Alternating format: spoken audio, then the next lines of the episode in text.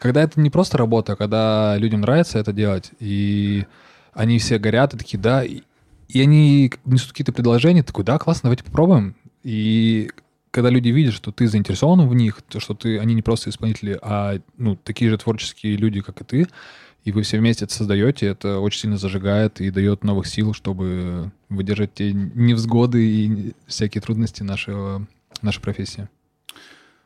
А как ты думаешь, это врожденное качество или приобретенное? Вот, э, вот эта история, когда тебе... Я знаешь, как это называю? Не все равно. Угу. А, скорее всего, это совокупность... Э, ну, во-первых, должен быть большой запас энергии физической для того, чтобы постоянно что-то делать. Как ни крути, у меня это из-за обмена веществ возможно, потому что у меня очень быстрый обмен веществ, я очень много ем и очень много двигаюсь. А, плюс к этому, видимо, да, то, что называется там любовью к людям, еще что-то, я стараюсь любить людей, относиться к ним хорошо, так, как я хотел бы, чтобы они ко мне относились. И вот эта совокупность, как минимум вот этих двух вещей, и плюс а, опыта того, что в моей жизни было очень много ситуаций, когда люди мне помогали, когда я им помогал, когда, когда я на практике видел, что взаимный обмен энергиями приводит к лучшему результату, я ну, уже начинаешь просто верить в это и жить так, потому что ты видишь, что если ты добр к людям, если ты им помогаешь, они помогают тебе в ответ, и даже если э, не делать это осо- ну, осознанно, я не делаю специально, что, типа, я помогу человеку, то есть я принесу сегодня чай, и тогда мы, типа, с Александром очень классное время проведем. Нет, просто мне нравится попить чай в приятной компании, и это классное развлечение для вечера. Почему нет? Вот. Делаешь это в первую очередь для себя, я сейчас читаю книгу, э, она как-то называется, не помню как, где-то лежит, про счастье. Там психолог э, типа анализировал разные э, степени. Uh-huh. Что такое вообще счастье и какое оно бывает. И сравнивал это с гедонизмом. Я, например, был как будто бы очень долго сторонником гедонизма. То есть я uh-huh. люблю вкусно поесть, я иногда ем много деликатесов. Я вот, мне говорят, а что ты ешь? И начинаю смотреть, многие люди это считают деликатесами. А я как будто бы, ну, как это, я не то, что выбирал, что я блатному буду, мне просто очень нравится вот этот вкус еды. Я mm-hmm. очень кайфую, и для меня это такое великое счастье. Путешествовать и есть. Особенно есть и путешествовать, совмещать mm-hmm. эти, эти истории.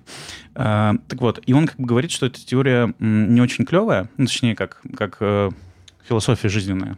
То есть, э, потому что есть еще более важная история, это про то, когда ты для кого-то что-то делаешь. То есть, э, про альтруизм, про mm-hmm. вот такие вещи. Там, дарение, опять-таки, да. А, то есть как будто бы настоящее счастье вот это, в этом еще заключается. То есть не сосредоточенность на себе, на себе любимом, что я сейчас себе дорогую тачку возьму, свезу себе на Мальдивы там и прочее. А еще, что я для других сделал что-то. То есть это как будто бы... А, ну, я, правда, еще начинал читать, но там, в общем, рассматривает, что это более глубокое, на самом деле, счастье. А, там подтверждается это различными экспериментами и прочим. Ох, это, это дуальность, из которой припитана вся наша жизнь, потому что ты привык очень много уделять времени себе, а я за свою жизнь привык очень много времени уделять другим. И для меня является проблемой уделить время себе.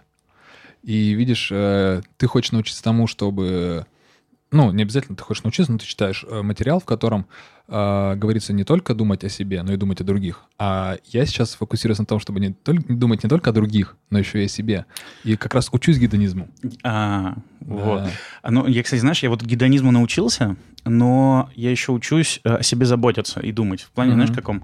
А, есть книжка «Хватит быть славным парнем». Я ее всегда это прочитал, просто офигел и всегда теперь пиарю.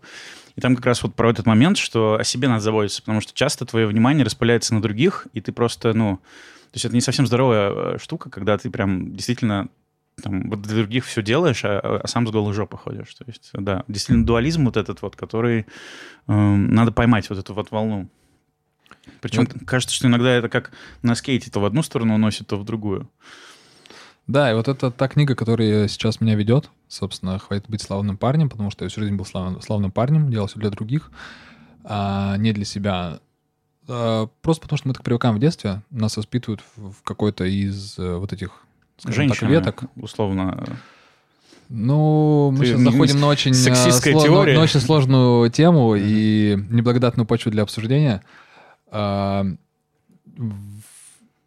в общем, мы привыкаем делать либо для себя, либо для других, и потом нам очень сложно найти этот баланс. А, вот. И если человек старается как-то поменять свою жизнь, э, он понимает, что есть еще более классная возможность жить, чем сейчас я живу, то он начинает интересоваться и двигается в другую сторону. И как ты говоришь вот на скейте, то влево, то вправо.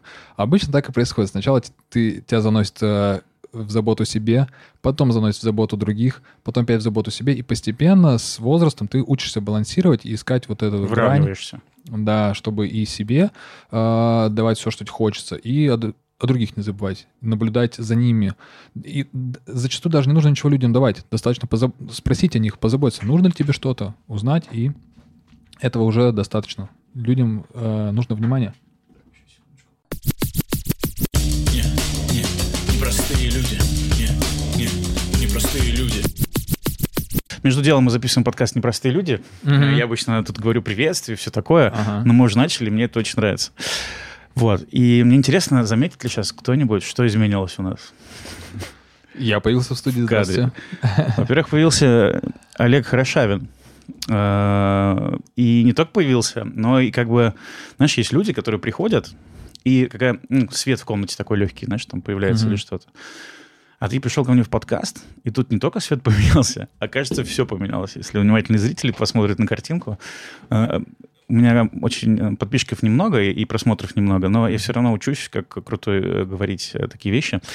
Напишите в комментариях, что вы заметили, что изменилось. Да, да, обязательно. Нам очень интересно.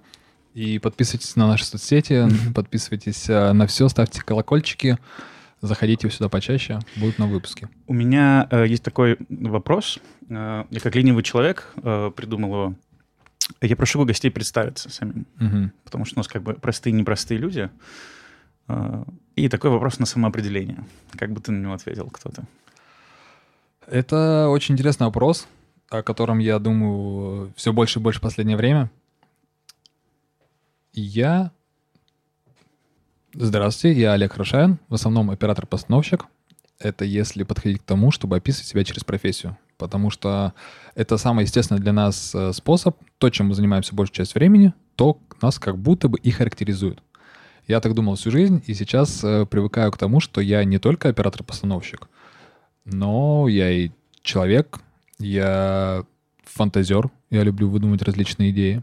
Я также преподаватель, я преподаю операторское мастерство. А, я также чайный мастер в некотором роде. Я люблю заниматься чаем и угощать людей. Мы, кстати, пьем чаек очень вкусный. Да. Так что прям респектуха. Спасибо. И, собственно, в какой-то степени я психолог. Э, психолог-любитель. Я не практикующий психотерапевт, ничего, просто интересуюсь этим. И точно так же из еще многих э, маленьких частей состоит моя личность, и твоя личность состоит из многих э, сфер, которыми мы интересуемся, которым уделяем время. И это на самом деле та тема, которая меня интересует все больше и больше, куда мы направляем свое время, куда мы направляем свое внимание, свой фокус и, э, собственно, что, куда мы хотим двигаться, куда мы хотим развивать вот этого персонажах, если бы мы играли в РПГ. Сразу набор этих да, скиллов, да, да. качеств. Ability, там ловкость, сила, интеллект. И вот точно так же можно написать какой-то список э, навыков, которые я умею, и подумать, какие бы я из них хотел прокачивать, какие я могу применить, э, какие я могу монетизировать, какие там меня интересуют больше, какие меньше. Собственно, вот такой подход к жизни я сейчас стараюсь практиковать. Мне очень понравилось, как ты себя представил, потому что я такую подводку уже, знаешь, придумал в голове, э, что ты сейчас скажешь, что ты там оператор, а, а, а я скажу, слушай, ну ты не просто еще оператор, и про психологию, потому что мы сейчас говорили, на самом деле, такие интересные mm-hmm. вещи. Эм, и очень круто, что ты сейчас вот сказал, у меня отзывается, э, многие бернеры приходили, и говорили примерно, представляешь, похожая э, лексика была, набор mm-hmm. слов, что я человек, и, и вот это вот. То есть момент того, что я не, э, как это, не профессия, да, человек-тире, а я как бы человек, который занимается вот этим, как основной деятельностью, вот этим как хобби, там, и еще тысячи других вещей. Скорее всего, это потому, что в сообщество бернеров попадают люди, которые уже начали думать немножко out of the box, которые не только уделяют время своей основной специальности, но и интересуются тем, что вокруг их э, в жизни происходит, насколько интересен мир, и чем больше ты делаешь хобби, назовем это так, чем больше ты раз... граней своей личности раскрываешь, чем больше ты а, практикуешь различных а, деятельностей, чем больше ты взаимодействуешь с людьми из разных сфер жизни, не только в своей работе, там, я не только с оператором, продюсерами, режиссерами взаимодействую, но также я взаимодействую с людьми, которые занимаются чаем, с людьми, которые делают ивенты, а, с людьми, которые там занимаются машинами, например, а, множество сфер, и тогда ты уже начинаешь потихонечку, тогда у тебя есть возможность а, попасть в бернеровское сообщество, где люди, большинство людей намного более сложно устроены, чем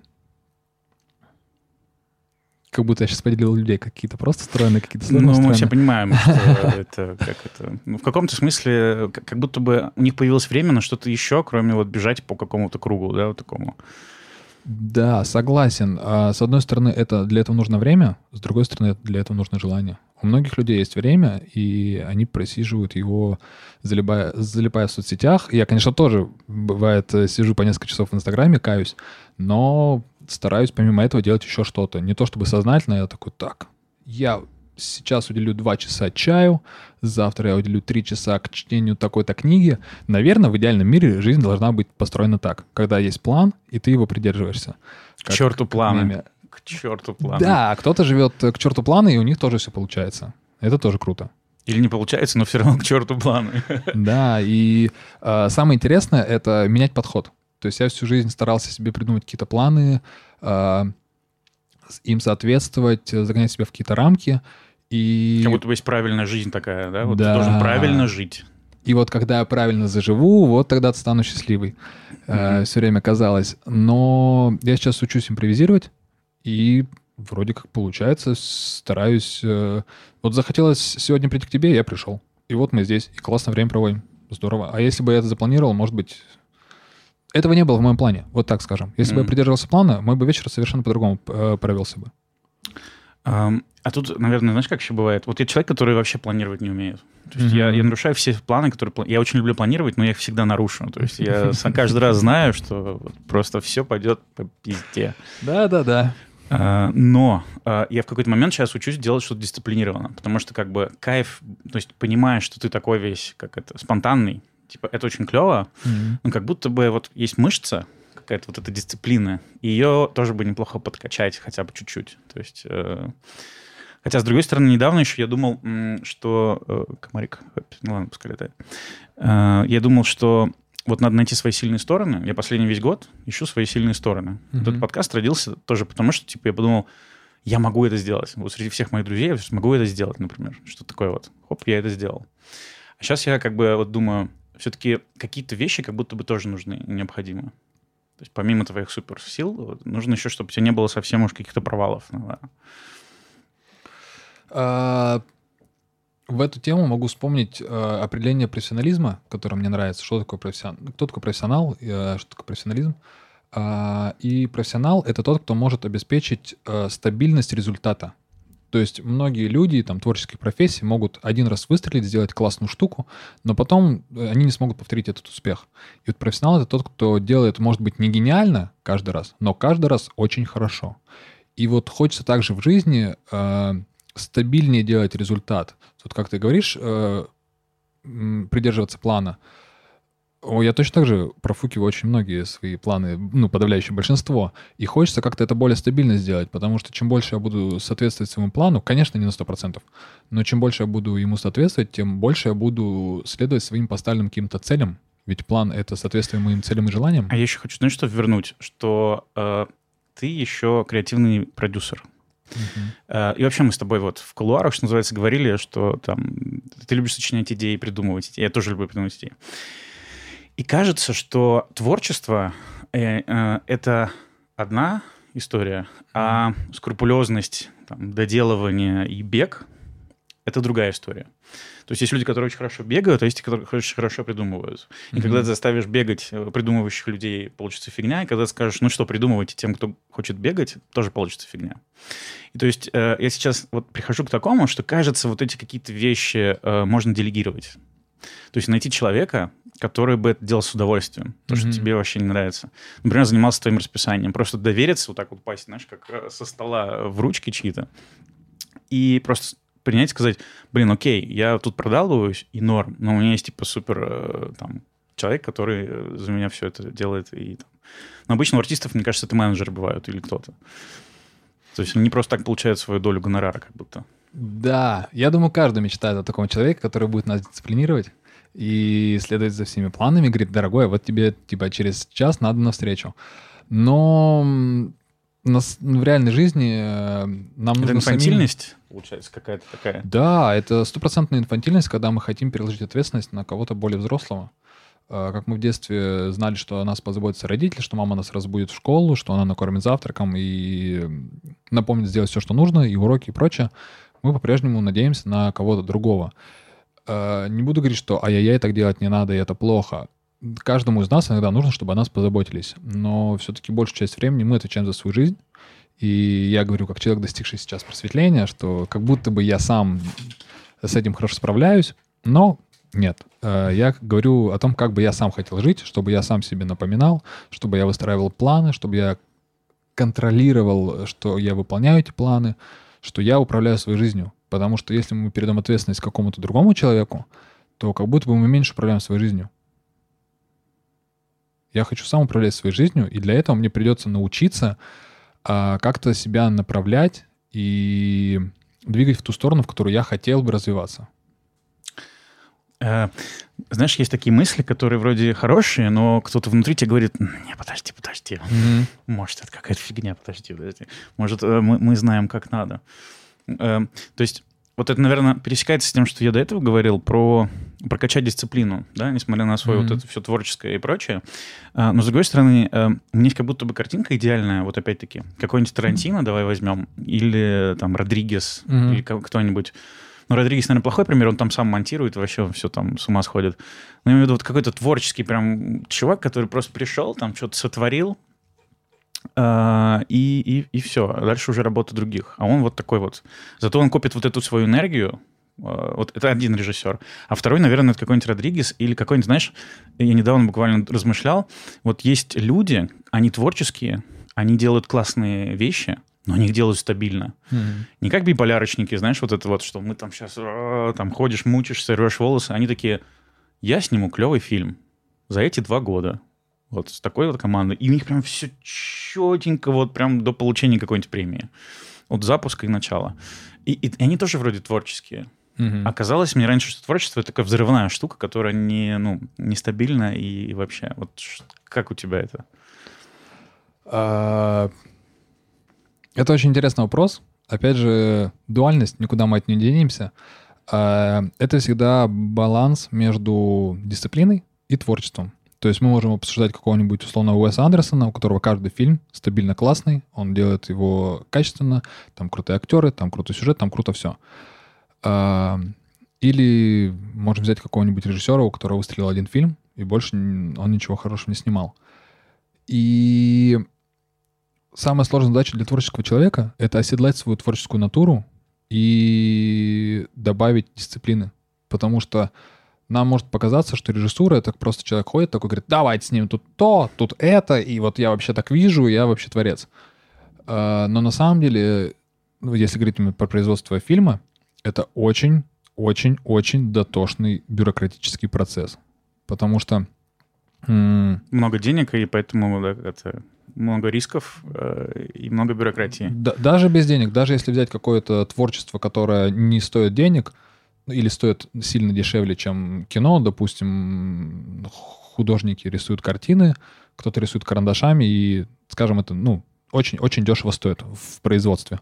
Понятно, что время это другое, но для того же художника, чтобы овладеть мастерством, ему нужно написать очень много картин, очень много эскизов, очень много наработать именно опыта, э, чтобы появился физический навык. Точно так же и в кино. Э, тебе, чтобы научиться рассказывать истории, нужно их э, постоянно рассказывать, нужно готовиться, нужно понимать, как бы ты хотел рассказать, какие у тебя есть варианты, а, что тебе интересно. И пытаюсь вспомнить, какой из режиссеров сказал, но, в общем, есть цитата про то, что фильм готов, а, осталось его только снять. Это он говорил про этап подготовки, потому что на самом деле а, этап подготовки к съемке занимает намного больше времени, чем сама съемка. Обычно... А давай вот э, открою секрет. Значит, у нас есть три стадии, да? Это как это предпродакшн или как это, не знаю, mm-hmm. официально называется, сам продакшн и постпродакшн, когда монтаж и вот это все. Э, вот по времени, получается, самое короткое — это сами съемки. А, да. Если разделить э, производство на три стадии, то mm-hmm. да, съемки обычно э, полнометражного фильма, ну, продолжаются, предположим, от месяца до двух, может быть, трех месяцев. Но обычно это месяц-два. Потому что если у тебя 90 минут э, фильм, то в классической ки- э, киношной э, выработке там 2-3 минуты в день тебе как раз нужно там 30-45 смен, чтобы снять фильм. То есть получается полтора-два месяца. И... Но при этом всем очевидно, что за полтора-два месяца на препродакшене ты не успеешь написать сценарий, придумать, как бы ты хотел все кадры снять, не успеешь порепетировать с артистами и прочее. Этот процесс занимает больше времени, потому что время, единица времени, там, час работы на съемочной площадке стоит сильно дороже, чем час работы на подготовке. И тебе лучше все вопросы, которые ты можешь решить, решить заранее, до съемки, решить до съемки, чтобы не тратить на это время на съемки, которые очень дорого стоят. Это время артистов, время съемочной группы. Все-все-все стоит очень дорого. Поэтому чем больше ты решишь заранее, тем лучше. Офигеть. То есть в фильме тоже есть репетиции, а потом уже только в кадре начинается работа. То есть то, что вот мы видим на съемочной площадке, это уже середина труда. Да, то есть это да. уже порепетировали актеры, э, посмотрели, походили по сценам без камер, там, да, условно что-то поделали, а потом уже вот это все начинает разворачиваться. В идеальном мире, как бы хотелось бы снимать каждый проект, это вы пишете сценарий, потом вы его репетируете с артистами, потом вы приходите в конкретную локацию, где это будет сниматься, там репетируете, ходите по ногам, сидите на этих стульях, все, живете, проживаете эту жизнь в этих стенах. И потом только приходят камеры, ставятся и снимают это. То есть вы проживаете ту же самую жизнь, которую вы тут уже привыкли жить, камера это только фиксирует. Угу. Это было бы идеально. Но э, с нынешними темпами производства не всегда это возможно. А, и, а, смотри, вот, по-моему, тоже не помню, кто сказал, Кроненберг, кажется, угу. если не ошибаюсь, э, что величайшая сейчас э, э, загадка для него, точнее так, люди до сих пор думают, что кино снимать очень дорого. Угу. И поэтому держатся все голливудские продюсеры и прочие.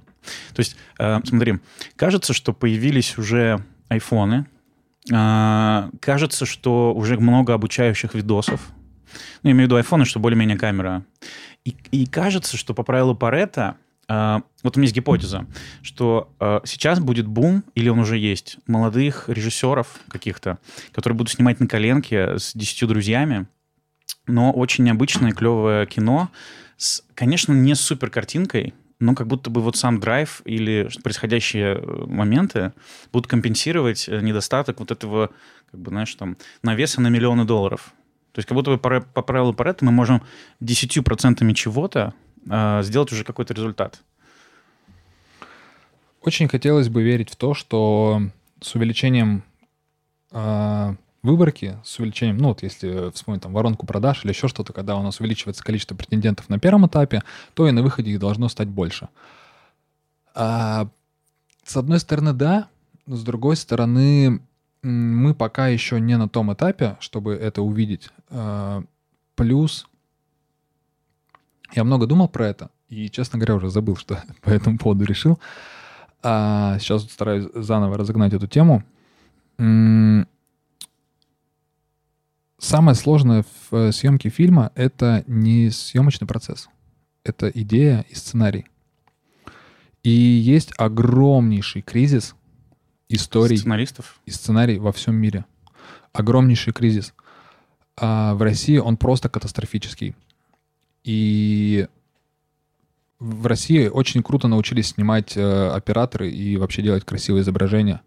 А сериалов стало тоже с хорошей режиссурой и хорошими сценариями больше, но их стало не в разы больше. То есть, э, да, понемножку подтягивается, э, то есть во всем мире тоже стало все чуть-чуть лучше, но при этом мы можем наблюдать э, кризис э, идей, историй и прочего. Почему это происходит? Хороший вопрос. Я не могу так сходу на это ответить.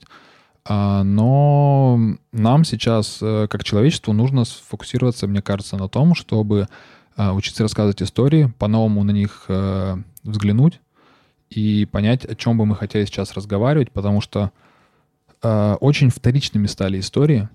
Э, мы их как будто бы уже все знаем. Понятно, что там э, Гомер, Шекспир писали все по одним и тем же правилам, и все истории на свете, они все построены по правилам вот этой драматургии, э, но при этом мы переживаем новый опыт в новых декорациях. Это все можно сделать точно так же по-новому. Это как, ну, мысли, которые, да, там ты каждый раз испытываешь, или там разговоры с другом, так, блин, о, да, и это по-разному. И плюс еще как будто бы автор, он уже рассказывает свою историю, и она всегда будет отличаться от э, истории другого. Да, да. Э, условно народную сказку каждый расскажет по-разному. Он подберет разные слова, он сделает э, акценты на разные совершенно элементы истории. И точно так же один и тот же режиссер по-разному снимет сценарий, а тем более расскажет какую-то классическую историю. Почему люди так любят переснимать там условно ставить на, на на сцене в театре Шекспира там или Чехова, какие-то вот классические произведения, потому что это история понятная многим людям, но ее можно поставить как-то иначе. Взглянуть. Вау, вау. А, как будто бы в театре много удачных ремейков. Да. Почему в кино мало? В кино как будто бы это, знаешь, какое-то для галочки желание, наоборот, как будто бы... Не знаю, я так... Вот много пересъемок старых фильмов. Если ты смотришь старый фильм, там типа, вау, а это что-то зачем сняли? Очень хороший вопрос. И мне первый ответ, который пришел в голову, он, э, он немного спорный, но я поп попробую его озвучить. А, мне кажется, что в современном кинопроизводстве очень много контроля.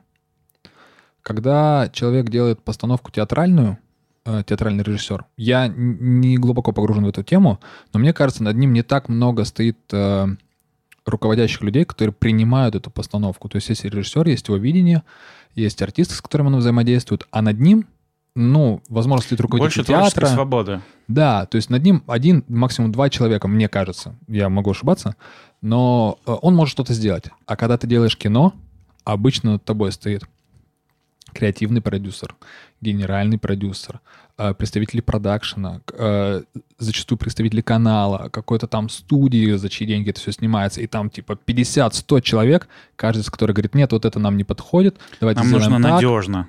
Да, и теряется вот эта как раз да. изюминка. То есть она может быть на идее э, самого сценария и продумывания проекта, но в итоге получается фигня, потому что ее просто обтесали со всех сторон да. куча людей. И получается бесформенное кино, то, что мы сейчас наблюдаем часто. Тогда получается вот то, что я говорил чуть-чуть до этого, когда будут маленькие творческие группы, они будут смелее э, и больше возможностей, чем даже у голливудских э, чуваков, потому что они будут ссать, делать что-то смелое. Да, и на самом деле есть уже такие примеры. Э, вот Иван Твердовский, который снимал, по-моему, без большого бюджета свой первый фильм, и потом его заметили и начали там давать уже больше бюджета на реализацию каких-то проектов. А, но таких людей, опять же, немного. Очень немного уникальных людей, которые могут сделать что-то хорошее. И когда появляется хороший режиссер, а, само собой, люди, которые обладают деньгами и хотят делать на производстве кино э, бизнес, они, естественно, наблюдают за людьми, они ищут на самом деле очень люди ищут хороших режиссеров, хороших сценаристов. Как скауты, да, в футболе где-то. Конечно, конечно, потому что это же деньги, это можно найти крутого специалиста и с ним сделать офигенный проект и заработать на этом денег. Все этого хотят. Но есть кризис этих талантов. То есть э, очень мало людей, которые умеют рассказывать истории. И кто учится этому, и кто хочет как-то в этом реализовываться. Эм, я сейчас так тебя спрошу с подводкой. Я бы, вот ты как представился, когда я спросил, представь себя. Я бы представлял, вот на твоем месте говорил, меня зовут Олег, ну ладно, давай я скажу, как про себя. Меня зовут Саша, и я в кинопоиске. Мы сейчас смотрели недавно твою страничку в кинопоиске. Мне кажется, это прям, ну, э, э, для меня это как круче, чем быть в Википедии, наверное. Вот. И я эту подводку говорю к тому. У меня есть мечта, Олег. Mm-hmm. А, она довольно, довольно давно со мной, давно со мной, и она немножко наивная. Я хочу снять фильм. Вот. И, э, ну, естественно, короткометражный, как у всех, я так уже посмотрел, как все делают. Все снимают короткометражку, и там mm-hmm. уже понятно, кто ты вообще, что ты там, есть у тебя что-то или нет. И первая мысль такая, думаю, хорошо. И эта мысль у меня 10 лет. Я хотел даже идти куда-то учиться на режиссера, но все профукал. В общем, вот она не там. Но Я э, почитал про сценарную всю фигню, потому что я подумал, что прежде всего это сценарий. Вот, у меня ход мысли такой. То есть нужен сценарий. Э, раз нет сценария, нужно что-то придумать. Нужно как какой-нибудь стендапер э, придумывает какую-то ситуацию, наблюдает за ней. Также можно и вот понаблюдать там за какой-нибудь там историей из жизни и попробовать ее наложить. Понятно, что там нужна драматургия и вот это все прочее. Вот. Э, а что вообще еще делать? Вот дай мне пару шагов дальше. Вот хочется снять фильм, подумать на сценарию. Ну, допустим, ты придумаешь какую-то идею. А что дальше? И вообще, можно ли вот снять короткометражку, не идя учиться куда-то, а вот просто на энтузиазме каком-то выехать? Можно все. Вот отвечу так, очень емко. Можно все, что вы придумали, это все можно. Э, все, что нас ограничивает, это только наши страхи и какие-то ожидания, зачастую ложные. Нам кажется, что я не смогу ничего снять, если ничего не поучусь. Э, кушать же вы себе готовите, вы не, не учились на повара. Да, когда-то вы не умели готовить, кушать.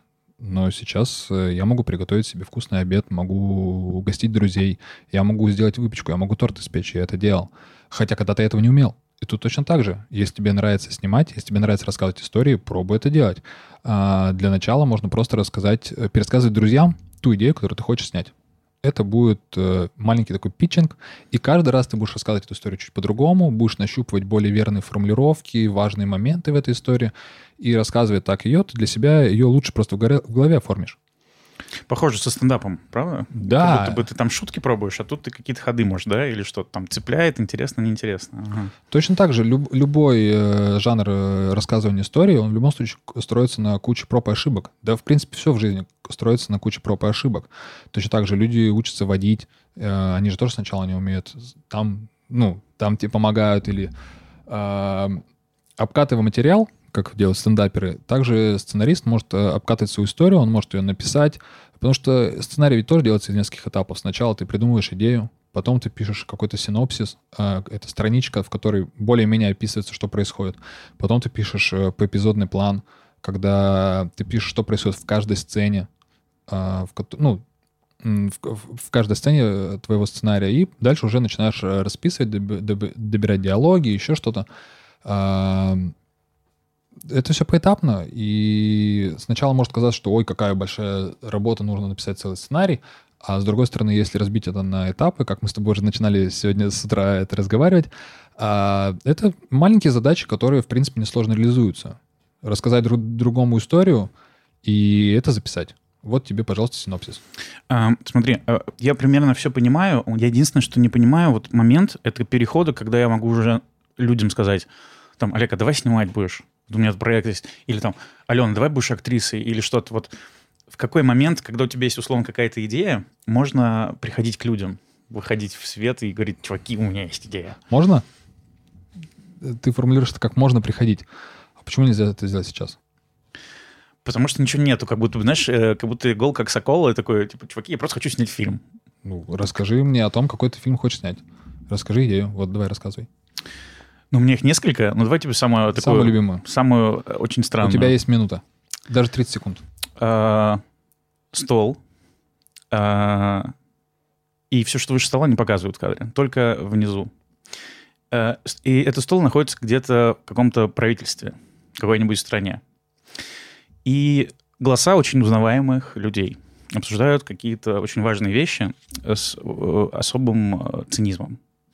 И ну, такой вот... Не, то есть очень сложные разговоры, очень легкомысленно принимаемые решения, касающиеся жизни людей, контрастируют с тем э, лоском ботинок и вот этих вот обстановки. Ну вот, классно, ты рассказал. Теперь, э, когда ты будешь смотреть эту запись, просто перепиши это все на листочек бумажки и дай полежать некоторое время, несколько дней. И через несколько дней придешь, такой посмотришь, так, что ты это написал? Угу. Классно. Как я могу это больше дополнить? Какие-то новые еще детали появились, берешь, дописываешь. У тебя это все разрастается. И на любом этапе ты можешь кому угодно это предложить. Конечно, хочется, чтобы это был идеальный сценарий, с которым я приду и скажу, вот, читайте, ребята, все прочитают, скажут, вау, как офигенно, я хочу в этом принять участие. Но можно же попробовать на другом этапе. Никто нас не наругает, никто нам не запретит это делать. Мне безумно нравится, как ты освобождающе рассуждаешь. То, что действительно можно все. Мы когда с тобой кадр выстраивали, ты говоришь, да, в принципе, как тебе хочется. Вот, можно, как тебе хочется. То есть нет правил, это прям вау. Это то, чему я стараюсь, э, в чем я стараюсь себя убедить. Потому что я очень сильно ограничиваю себя во всем. Ну, как и многие мы, э, у нас есть много каких-то старых переживаний, каких-то страхов повторить какую-то ошибку или что нас наругают за то, что мы что-то выгонят из стаи, мы умрем от голода. Как да, это все да, сводится да, к этому. Да, да, да. Как раз это оно и пугает. И я учусь э, допускать, учусь позволять себе делать ошибки хотя бы там, где это только моя зона ответственности, никто не пострадает. Например, я очень люблю экспериментировать с едой. Вот я уже касался темы, что я там э, учусь готовить. Я экспериментирую вообще, вот что, что захочу, то и делаю. Могу сварить одно, пожарить это, потом с третьим залить туда яйцо, опять пожарить. И обычно получается вкусно. Иногда получается фигня, но иногда получается вкусно. А, у меня история есть из детства. А, мама приготовила картошку а, и говорит, ну, посоли. Я говорю, слушай, а ну, типа, сахар же есть. Зачем солить, если есть сахар? А сахар всегда вкуснее же совсем. Mm-hmm. Она говорит, а ты попробуй. Ну, я, я посахарил, э, сел и понял, что картошку я не буду больше сахарить. Mm-hmm. Но это не отбило у меня страсть к экспериментам, поэтому мне очень отзывается, что ты рассказываешь. Э, я тоже иногда просто что-то такое думаю, чего-то здесь не хватает, как будто бы да, какой-то там краски или ингредиента. И можно переборщить, но все равно съешь с удовольствием, потому что вот сам тяга к эксперименту, да, она э, как это прям как-то окрыляет. А ты пробовал макароны сахарить? Да, конечно. Со конечно, сливочным маслом. Конечно. Это же еще, по-моему, со времен то ли школы, то ли студенческих да. годы лет, да. Хотя, казалось бы, тоже неочевидное сочетание. А, у меня есть одно блюдо, оно мне никогда не получалось. Это когда сосиску надо макаронами пронизать mm-hmm. и отварить. Но у меня никогда не получалось проварить их э, внутри сосиски. Они всегда оставались почему-то то есть эти разваривались, а внутри не доваривались. Хотя мне казалось, что это просто супер деликатес, сосиска напичканная макаронами. Мне кажется, это, знаешь, классическая тема из Инстаграма, как вот лайфхаки. Вот это вот э, какие-то абсурдные видео, которые на видео кажутся классным, а в реальности ты их пробуешь и не получается. Поэтому я бы не расстраивался на это. Вот, кстати, э, давай потихоньку заканчивать. Угу. Хотя я с тобой бы тысячу лет говорил. Знаешь, я вот... Мне ну, очень... можем еще поговорить. Можем поговорить? Конечно. Кино просто. Мы как будто куда-то торопимся. Эм, да. Эм, мы просто говорили там про 9, я такой, типа, знаешь, тайминг. У меня есть внутренний мой, понял, вот этот эм, дядя, с которым mm мне тут даже вот в подсказке написано «Веселее, ты не скучный, Саша». Это мне одна знакомая написала. Ты не скучный, Саша. Потому что у меня иногда внутренний контролер, он такой, так, все, нужно тайминг следить, все, будить, чтобы там никому там, и вот это. Э, так вот, верну тебе про э, то, что мало режиссеров там и идей. Кажется, что люди уже смотрят. И это просто называется не кино, а ТикТок или Reels. То есть кажется, что там уже параллельный какой-то киномир возник. Ну, он, наверное, ближе к клипам, таким вот. Но как будто бы, э, как сказать, кажется, что скоро это все смешается, и что фильм не обязательно идет э, час двадцать или там 45 минут, что он может идти там 7, а может быть 3. Э, есть э, мне вчера буквально рассказали, э, парень один, э, он снимает одну секунду из своего дня. И mm-hmm. потом склеивает это в неделю, типа 7 секунд. И потом 365 э, год. И, типа прям такие покадровые истории жизни. И это интересно смотреть. То есть что это? Фильм, не фильм? То есть вот... Есть даже классические видео на Ютубе, по-моему, первое было что там год снимал себя молодой человек. Это очень старое видео, там типа 10 или 15 лет давности. А, и сейчас периодически там попадаются такие видео, есть, я даже видел видео 12 лет.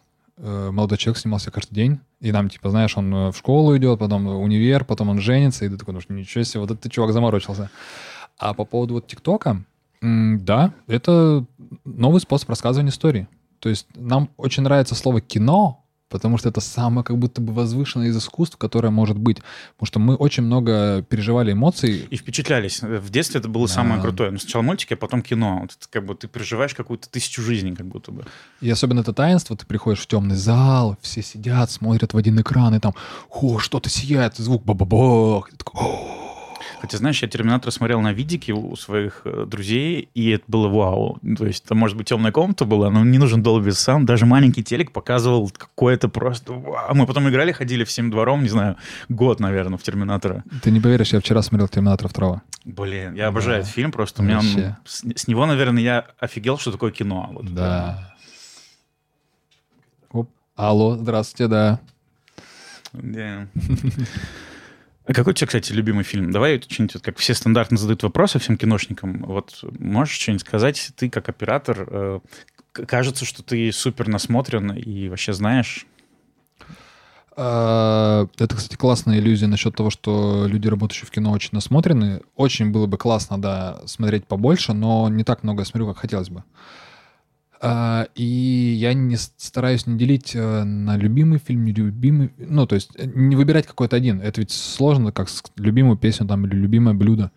А, да, я люблю гречку, но и рис я Ну давай, люблю. вот тебя инопланетяне сейчас поймали, у тебя 10 секунд назвать фильм, или тебя застрелят. Я недавно как раз говорил о том, что вот как раз, когда рассказывал про Терминатора второго, э, я говорю, что, блин, но этот фильм входит вот в топ-3, наверное, самых вот таких прям жирных фильмов, э, как, например, «Титаник». Ты тоже смотришь, думаешь, вот это кинематограф, вот это эпохально. И самое смешное, что это один и тот же человек делает Джеймс Кэмерон, mm-hmm. и тот и другой фильм. И если, ну, показывать э, инопланетянам, что такое кино, я думаю, «Титаник» — это точно вот прям то, что можно сказать, что это кино. Там все очень здорово. А, а правильно я понимаю, что есть режиссеры, то есть больше можно выбирать по режиссерам? Как это? Любимого режиссера легче выбрать, чем э, любимое кино? Я не люблю Джеймса Кэмерона. Это не мой любимый режиссер далеко. Нет. Мой любимый режиссер — это Эдгар Райт. И из... Э, вот если выбирать там любимый фильм, лично мой, то есть «Терминатор 2» — офигенное кино, крутейшее, вообще спору нет. Но мне больше нравится, например, «Скотт Пилигрим против всех». А, почему объясню? Потому что этот фильм использует весь потенциал киноязыка. И вообще режиссер Эдгар Райт, он э, не просто снимает э, истории про говорящих людей. У него там есть и монтаж невероятный, и звук работает, есть э, внутрикадровый юмор, который построен на монтаже и именно на всех аудиовизуальных средствах, которые нам предоставляет кинематограф. То есть помимо классной истории есть ритм, есть монтаж, есть графика, есть шутки, есть звук, там есть все, что нужно. И поэтому вот «Скотт Пилигрим против всех», он хоть и довольно детский такой э, подростковый фильм, но он очень хорош, очень хорош, очень мне нравится. А, есть э, такая история, да. Может ли простой человек посадить самолет? Да, какой-нибудь Боинг, если вдруг с пилотом что-то случилось? Э, Я не пробовал пока. Ну, там, типа, проводили эксперименты даже эти, не помню кто там, разрушители мифов. Угу. И у одного получилось. Ну, ему говорили, что нажимать, потому что просто так, конечно, тяжело. Может ли э, любитель, который просто без образования, снять клевый фильм? Да, такое уже было неоднократно. Было? Да. Просто я помню историю, э, про это сняли целый фильм э, с... Э, не помню, кто 127 часов играл, угу. Франко. Джеймс Франко, вот. Да. И он там играл кто-то там, у него было много денег, и он э, стал снимать, и это был абсурд какой-то. Да, да, как же зовут этого гражданина, я забыл. Да, это реальная история, а, по-моему, то ли в 90-х, то ли в начале нулевых произошла. Это реальная история. А, но также про Эда Вуда можно сказать. Это скандальный зверственный режиссер, который снимал очень плохие фильмы. Или есть э, этот... Европейский режиссер, который снимал очень много фильмов про игры я забыл, как его зовут, тоже э, очень известный своими неудачными фильмами, назовем это так, э, режиссера. То есть есть много примеров того, как люди снимают много фильмов и при этом не учатся э, делать это более приемлемо для большинства, скажем так. А есть люди, которые с первого фильма, тот же Родригес с его не помню, как гитарист или как, ну, как так называется фильм. Деспирадо, который, да? Нет, Деспирадо это уже второй. А, а вот перед ним был mm. Эль Мариачи. да, Эль Мариачи. Ага. Очень забавное кино. Я недавно смотрел, ну, там, пару лет назад. Очень забавное. Конечно, оно там сделано в каких-то местах тяп-ляп, но, блин, оно прикольное. Или там «Бешеные псы» Тарантино. Это же, ну, по, по сути, это первый фильм его. И э, для режиссера очень важно э, уметь рассказывать историю и понимать, что важно э, в данный конкрет, конкретный момент времени и что переживает человек, э, герой, чтобы мы смогли подключиться к этому. Чтобы... То есть режиссер, он нам э, показывает, вот смотрите, этот герой сейчас страдает, э, но не просто потому, что он страдает, а потому что мы видели до этого вот это, мы видели, что у него допустим, умерла мама, его мама умерла поэтому, она была для него дорога поэтому, и вот эту всю историю, предысторию мы когда э, почувствуем, которую нам рассказал режиссер, мы тогда и поймем вот этот финал. И вот именно вот это рассказывание истории, оно нас подключает к истории героя. Если человек умеет хорошо рассказать истории, если он посмотрел там очень условно много фильмов и понимает, как примерно работают эти э, вещи, и он хорошо написал сценарий, э, Тарантино, например, сам же написал свой сценарий, и я уверен, он до этого написал еще немало сценариев, и которые никто никогда не увидел. И это нормально. Мы зачастую видим только э, верхушку айсберга. Это как, э, если смотреть на олимпийских чемпионов, которые бегут свою 100-метровку, мы так думаем, ха, ну да, молодец, красавчик, быстрее всех пробежал 100-метровку. А то, что он до этого там 15 лет бегал каждый день по, я не знаю, там 30-50 километров, мы об этом даже не думаем. Мне это в бизнесе, знаешь, нравится. Он там добился успеха, там, а сколько было провалов, сколько было проектов, как он рисковал, как он там перезанимал, наверное, деньги, и какие-то моменты было все сложно.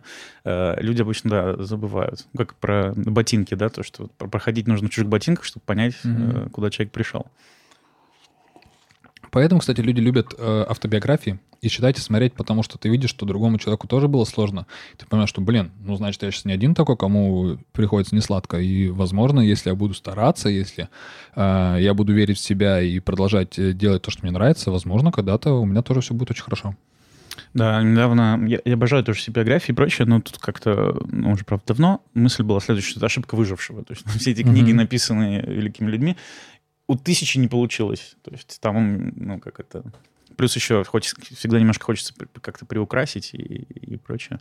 Я вот хотел делать э, еще параллельный проект про провалы, общаться. Угу.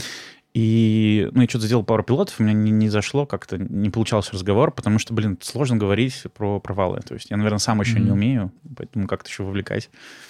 Мне кажется, чтобы пошел разговор про провалы, должно пройти некоторое время, чтобы человек уже переварил, смирился внутри себя с этой болью и он уже мог свободно о ней говорить.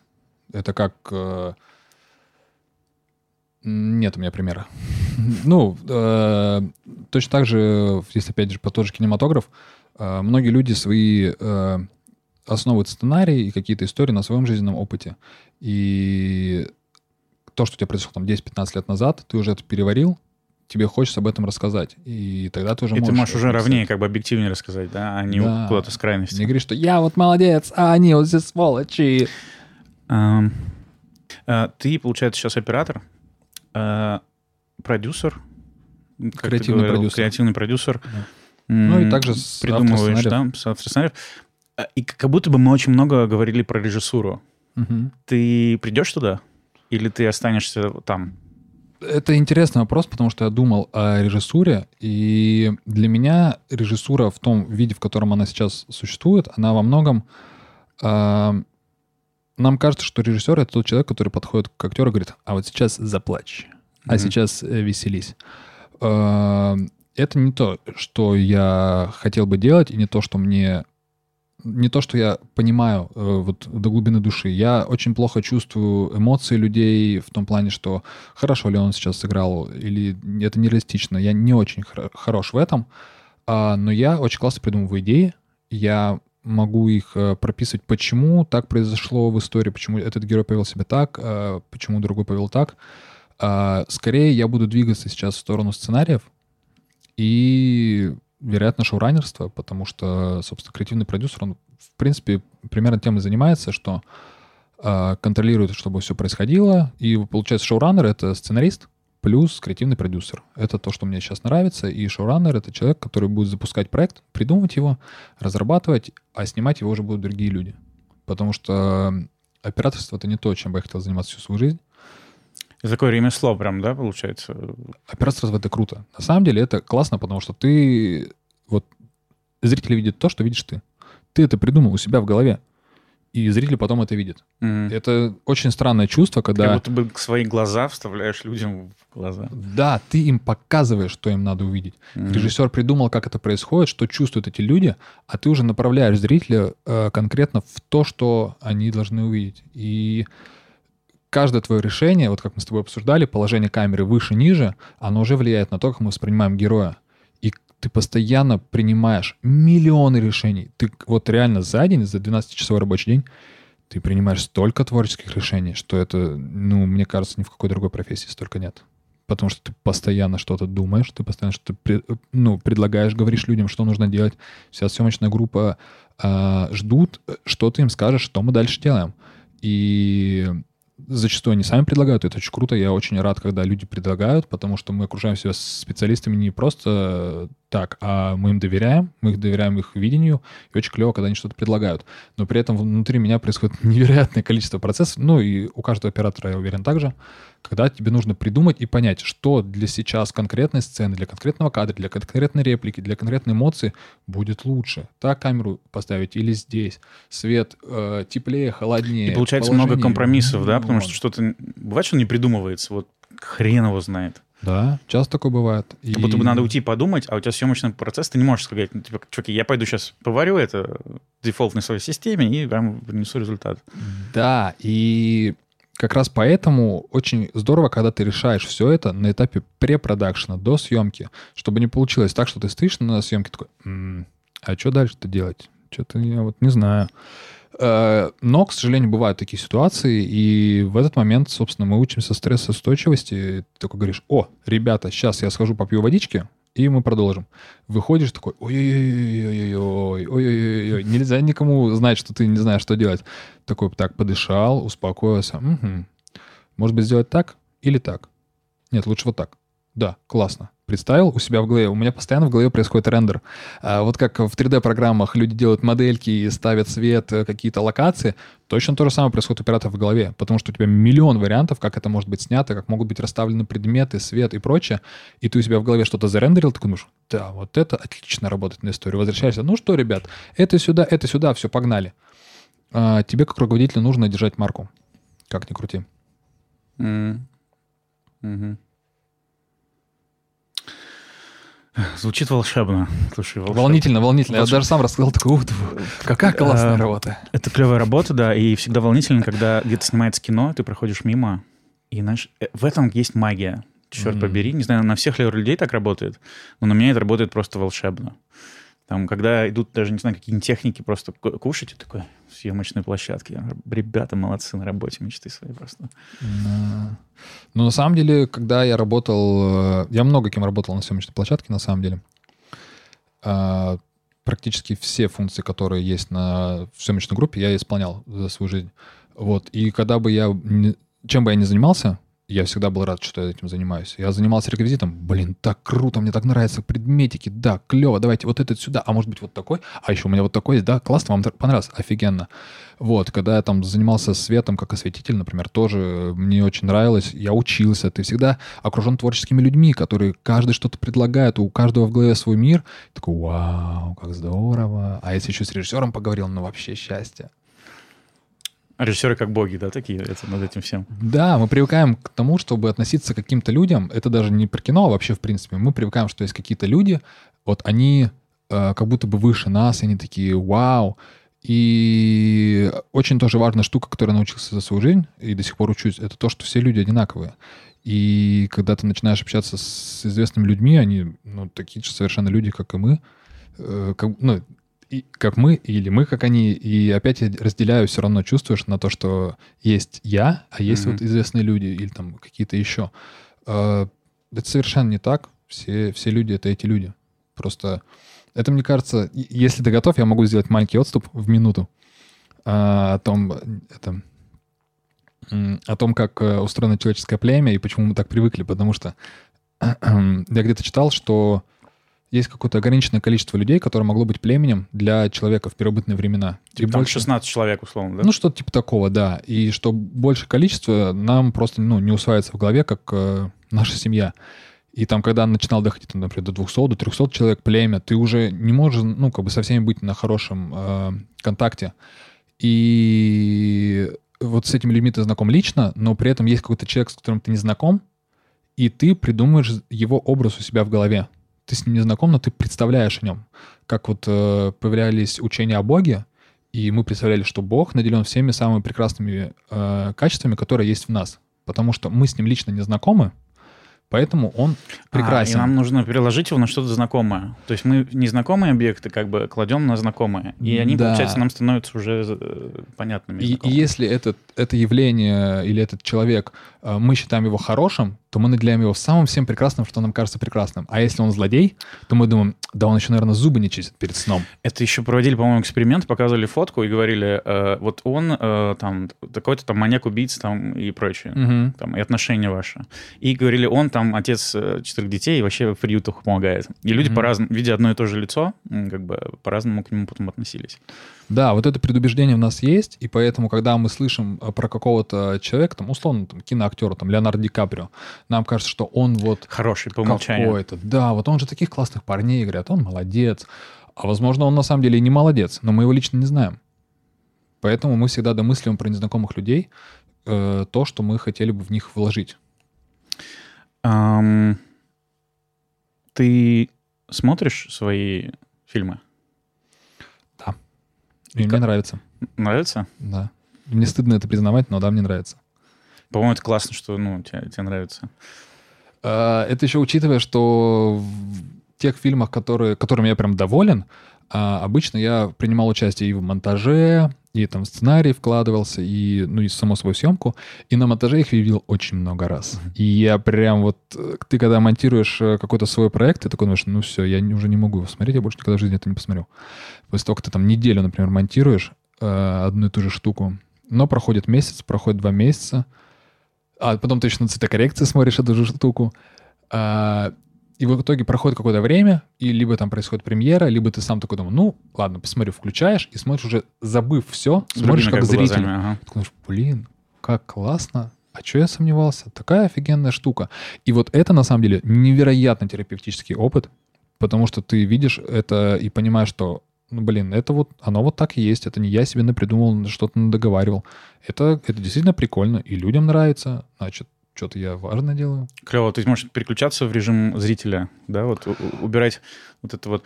Я просто еще диджею периодически, mm-hmm. и вот эти, знаешь, я слышу все нешероховатости в своем миксе. Поставь микс чужой, я вообще не замечу, что там mm-hmm. что-то было не так. То есть ты как будто бы слушаешь с багажом знаний о, о том, что ты э, делаешь.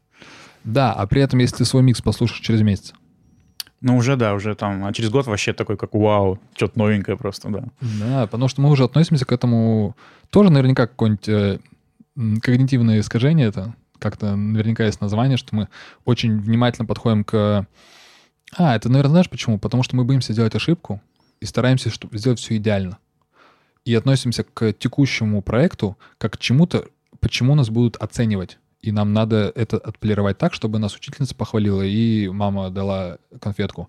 А когда мы через год смотрим, мы уже смотрим на это как на состоявшийся факт, и просто принимаем это как статую в парке. Думаем, М, классная статуя. Мы уже не думаем, как ее поменять. Мы не думаем, что мы можем на нее повлиять, и по ней нас будут оценить. Мы просто ее смотрим со стороны. Вероятно, как-то так. Я первые выпуски, например, подкаста вообще не мог смотреть. Или там, знаешь, я резал все свои э, мы. Mm-hmm. Не мог себя принять просто. Типа, знаешь, когда, блин, сейчас все видят, что я вот туплю. Или задают дебильные вопросы. Но со временем это как-то прошло, и ты вот как-то принимаешь, ну, такой вот. Типа, тоже терапевтично для меня получилось. Да, это на самом деле, если затрагивать тему именно какой-то терапевтии, работы со своими предыдущими страхами и прожитым опытом, это очень сложная штука, и я вот очень долго не мог понять, почему э, некоторые люди так любят снимать селфи. И зачем они их снимают, и зачем они их выкладывают. Я такой, ну да что это, да, думаю, что это за тема Я до сих пор не понимаю, честно говоря. Вот. И знаешь, что нужно делать, чтобы понять? Снимать селфи? Снимать селфи. И когда... Вот первое селфи, это было невероятно сложно снять. Я прям через силу думаю, фу, оно Ничего такое некрасивое. Себе. Я сфоткал, думаю, ужас, какой кошмар, какой некрасивый человек. И вот я забыл про эту фотку. И что-то через месяц, через два я на нее наткнулся, думаю, а что, нормальная фотка. То есть люди, делающие селфаки, они приняли себя Возможно, полюбили. они этого не осознают еще пока что. Но э, после того, как я сделал эту фотку, думаю, блин, вроде нормальная фотка. Давай еще разок попробуем. Что-то сфоткал. Думаю, ну, ну ладно. И через некоторое время опять смотрю, думаю, класс. Думаю, ага, у меня наступил спортивный интерес. Может быть, э, я же исследователь по жизни. Думаю, надо это исследовать, эту тему. И начал делать периодически селфи.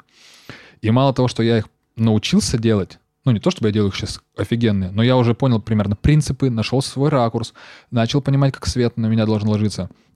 Но и я, э, как вот есть термин насмотренности, я точно так же насмотрелся на себя. Я начал принимать какие-то в себе плюсы, какие-то минусы, и такой думаю, ну окей, вот он я, вот я такой.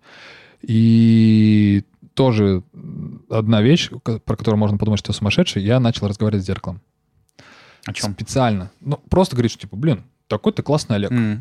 Хвалить себя. Думаю, а кто еще меня похвалит, если сам себя не похвалю? Говорят mm. же, надо себя любить. Думаю, ну вот попробую. Вдруг получится. Не получится, ничего страшного не произойдет. И как успехи? Да, прикольно. На самом деле, сначала было странно, а сейчас я такой иногда думаю, когда сделаю что-нибудь хорошее, и рядом есть зеркало, я такой подойду к зеркалу, думаю, Красавчик, Олег, молодец. Думаю, блин, ну, класс. Слушай, это очень называется, как будто стать себе другом, да, вот не ругать себя постоянно, говорить, ты идеальный друг, угу. а вот хвалить и кайфовать, и прикалываться даже, ну, сам собой. Звучит ну, не очень сумасшедший. Или просто там как... Э, блин, да это со стороны смотрится сумасшедший. Сидит чувак с зеркалом разговаривает. я бы, наверное, подумал, что он реально сумасшедший. И если бы смотрел подкаст, и там человек сказал бы такое, я подумал бы, ну, это, наверное, не для меня. Но если попробуете, это может быть очень прикольно.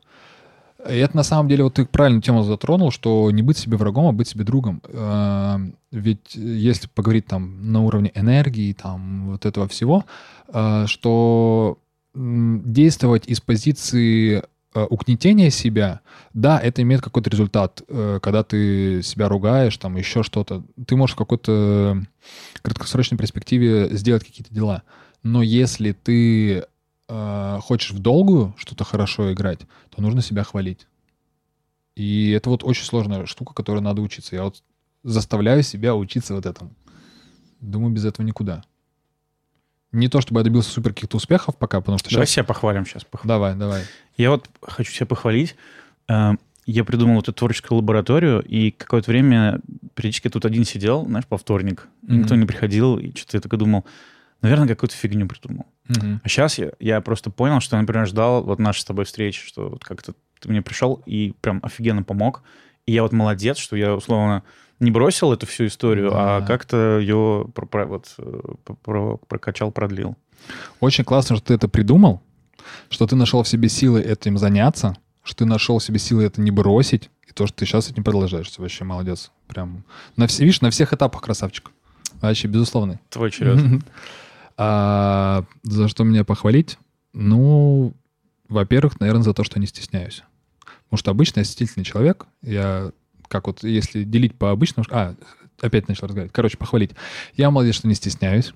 Uh, мне нравится мой голос. Uh, не то чтобы прям нравится, но он прикольный. Прекрасный мне нравится голос. этот эффект. Я, знаешь, обычно кайфую от своего голоса, а сейчас я твоего кайфую, прикинь. Сижу, Спасибо. Кайфую, да. Спасибо. И вообще, ну, я рад, что пришел, я молодец, что пришел. Это прям классно проводим время, мне очень нравится.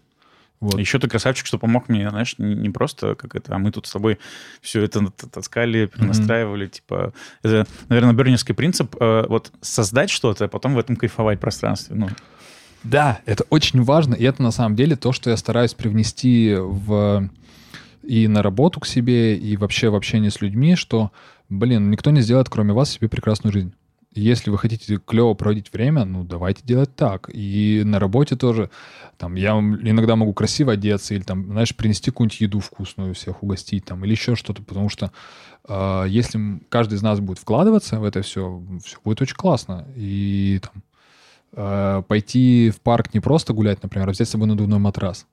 Прийти надуть и лежать на надувном матрасе, попиваешь газировочку себе, такой на солнышке лежишь, офигенно. Я этим летом стал носить с собой, э, у меня есть киевский вот этот стул, планк, mm-hmm. от него подушку сворачивал и приносил на лавочку просто, как царь сидел на прудиках, знаешь. Вообще был супер кайф. Блин, это круто. Да, делать свою жизнь прекрасно, это же очень здорово, очень недооцененная часть. Мы привыкли к, э, быть в режиме выживания, когда нам надо все экономить. Ну, ты же тоже вырос, я так понимаю, конечно, в 90-х, конечно, э, да. застал это все. Я не то чтобы... Ну, вот я 90-го года рождения, то есть у меня детство пришлось на 90-е. Мне как ребенку было, конечно же, проще, чем моим родителям, но тоже бывали интересные моменты, скажем так, в моей жизни. И привык тоже экономить, что типа надо вот откладывать, не баловать себя, не радовать. Но я стараюсь смотреть назад думаю, ё-моё, типа, а когда еще себя баловать, если не сейчас? Если я могу сейчас себе позволить э, купить что-то вкусненькое и съесть, надо это сделать. А у меня, представляешь, какой-то сбой произошел еще в детстве, несмотря на то, что я был прям бедно жили, собирали бутылки, mm-hmm. шили прихватки какие-то. Ну, как будто бы сбой, и как, в первый момент, когда у меня появилась возможность э, там что-то есть, э, там вкусное, ходить в рестораны, то есть кто-то пошел по пути накопления денег, у них сейчас есть квартиры, там машины, mm-hmm. дома, а я был в куче стран и, э, ну, типа, ел, ел вкусную еду все это время. Знаешь, как будто бы немножко вот э, променял, я шучу, как будто включилась какая-то голубая кровь, которая mm-hmm. вот это была и, и многие, я сейчас даже из своих друзей таких, э, я замечаю, что у них вот эта вот, знаешь, бедность осталась с ними. У них много денег, но вот эта вот бедность, непозволение себе чего-то, как будто бы, да, вот, вот как ты говоришь, да, вот mm-hmm. это, как это сказать, экономия, и вот это все как будто бы осталось. То есть, ну, тут, конечно же, опять дуализм вот этот вот, и, и хорошо посередине, и накопление делать, и, и вкусно.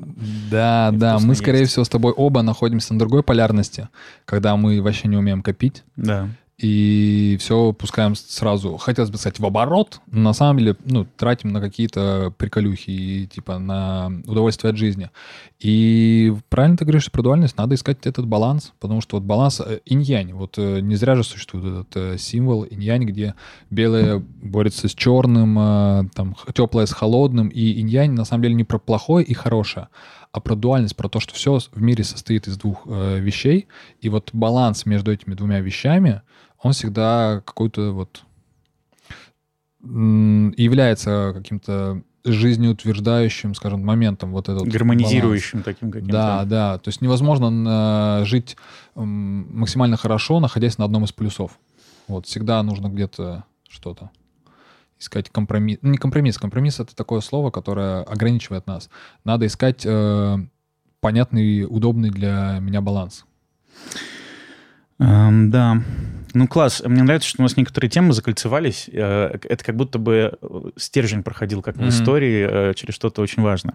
Я тебе очень благодарен, но у меня есть пара финальных вопросов, которые мы... Mm-hmm. Это, знаешь, я специально придумал некоторые практики, чтобы люди привыкали Э, то есть там, заставка, чтобы была, угу. начало, чтобы было одинаковое, и конец более-менее похожий. И как будто бы эту историю все схлопывает, несмотря на то, что мы всегда с разными там, людьми общаемся, ну вот как будто бы. И поэтому есть у меня пару вопросов.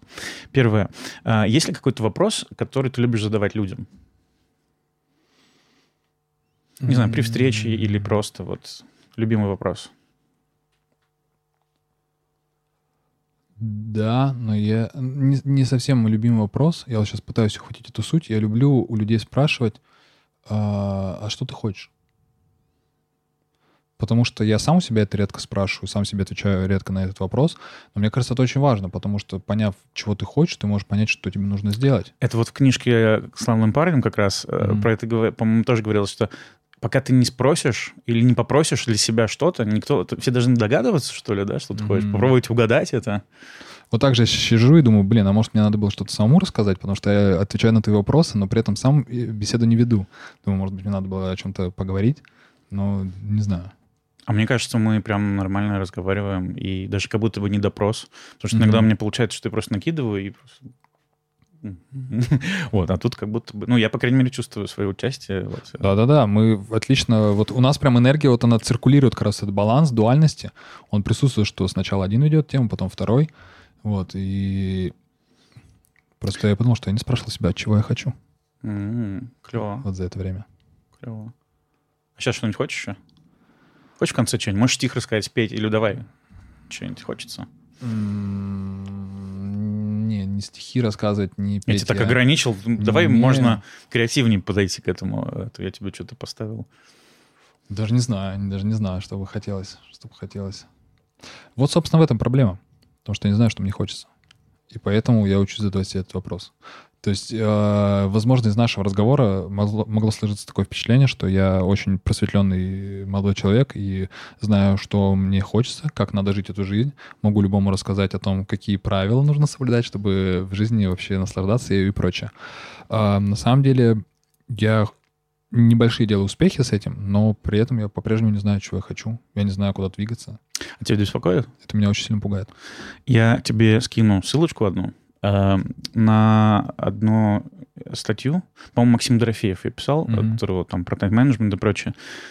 Э, там прям обосновано было, что на самом деле это норм. не знать, что ты хочешь. То есть это не повод себя корить э, в плане, что типа все знают, а ты не знаешь.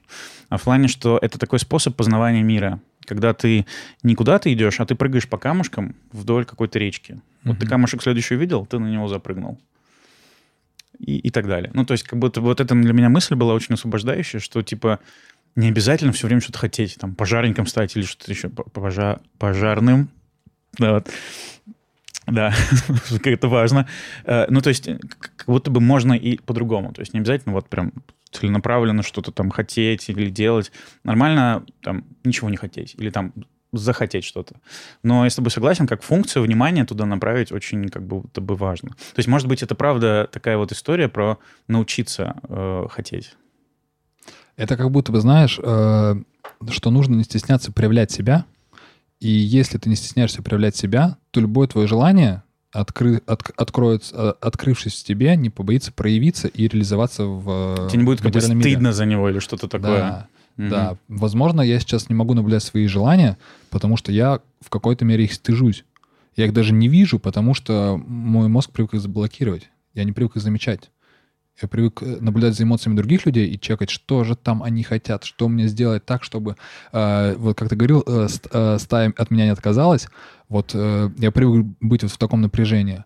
Но сейчас стоит выдыхать и наблюдать за собой, чего бы я хотел, куда это направить. У меня, знаешь, сейчас вот с психологом я занимаюсь, и э, в прошлый раз я сам себе почувствовал, что я коучем стал. Сам mm-hmm. для себя. Я сам себе рассказал, что мне надо делать, но не исходя из практики, которую мне кто-то бы сказал, а исходя из внутренних, как бы, э, то есть там, внутренней части, чтобы у меня были довольны, я придумал какое-то решение. То есть такой самокоучинг. Mm-hmm. Хотя ты говорил, что самому себе нельзя помочь, но тут я, знаешь, что испытал?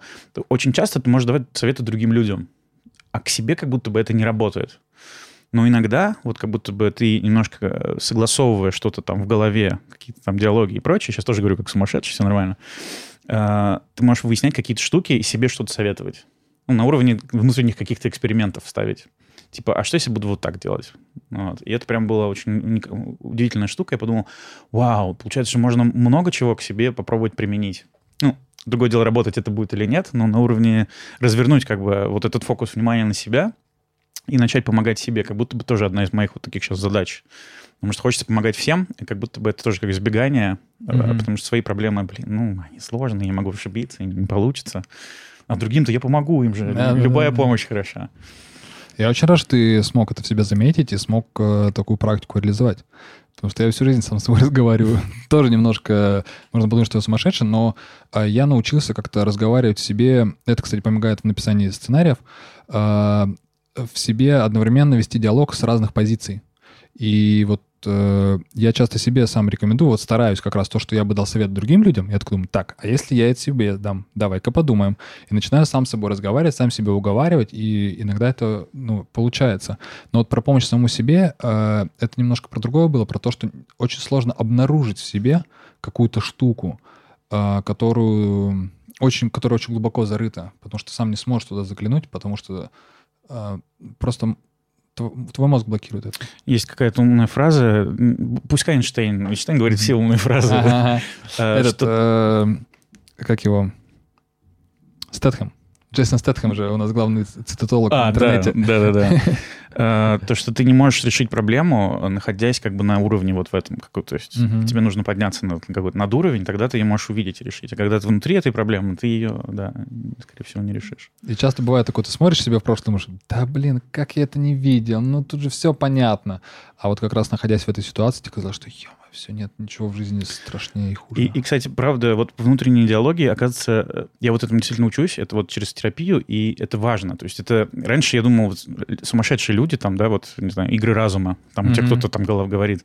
Но на самом деле норм, у тебя просто... Это как бы способ мышления, на самом деле. И э, я очень люблю говорить с людьми, потому что я говоря, у меня выстраивается как-то цепочка интересно э, внутри. Потому что внутренний голос, он просто там может тебе одно говорить, а когда ты сам это проговорил голосом, как-то там что-то еще новое возникает. Угу. Поэтому, наверное, я вот эту всю творческую лабораторию хотел бы, чтобы, когда ты обсуждаешь с кем-то, особенно тоже кто креативным, у вас как будто бы начинает вот этот какой-то танец, как, как пение. Можно самому петь, а можно в хоре каком-то классном угу. или на два голоса. Вот. Несколько взглядов всегда хорошо на одну и ту же ситуацию. Но, правда, иногда есть проблема, когда ты начинаешь советоваться в чем-то, можно mm-hmm. уйти в такие дебри, иногда нужно, типа, не побояться, как будто бы сказать, все, мы сделаем так и не будем на это тратить время. Да-да-да, это вот как раз а, та тема, которая, как я говорил, в, в работе у меня бывает, мне предлагают э, люди разные классные решения, и часто я с ними соглашаюсь, а иногда говорю, блин, офигенное приложение, спасибо, но давайте сделаем вот так.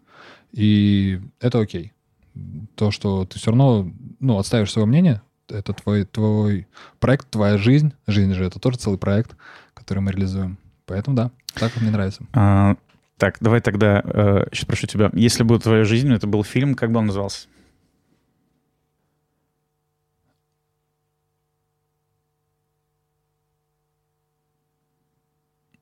Очень что-то сложный вопрос. И, простите, дорогие зрители, Давай что рабочая... вас ждать. Так это отлично, это сейчас драматическая да. пауза, это кайфец.